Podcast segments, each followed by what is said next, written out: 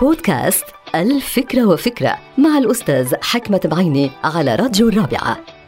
فكرة اليوم لها علاقة بدور المعرفي في تفكيك الروابط الفكرية المتحجرة في دماغ الإنسان. وطبعا هناك حالة تشابه ما بين هذه القوة قوة المعرفة وقوة التسامي. التسامي هي عملية علمية بمقتضاها يتحول الثلج إلى بخار دون المرور بحالة الماء. بمعنى آخر هناك طاقة خارجية قوية جدا تدفع الثلج إلى تفكيك روابطه مباشرة دون المرور بالماء وتحوله إلى البخار. وذلك نتيجة هذه القوة الخارجية والداخلية.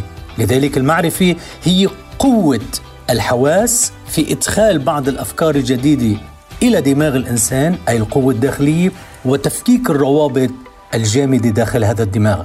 إذا نحن دائما بحاجة إلى قوة خارجية تدخل إلى دماغ الإنسان ومن ثم تحول وتفكك الروابط الفكرية المتحجرة إلى روابط متحررة. وهذه القوة هي قوة المعرفة. انتهت الفكرة. هذه الحلقة مقتبسة من كتاب الفكرة وفكرة.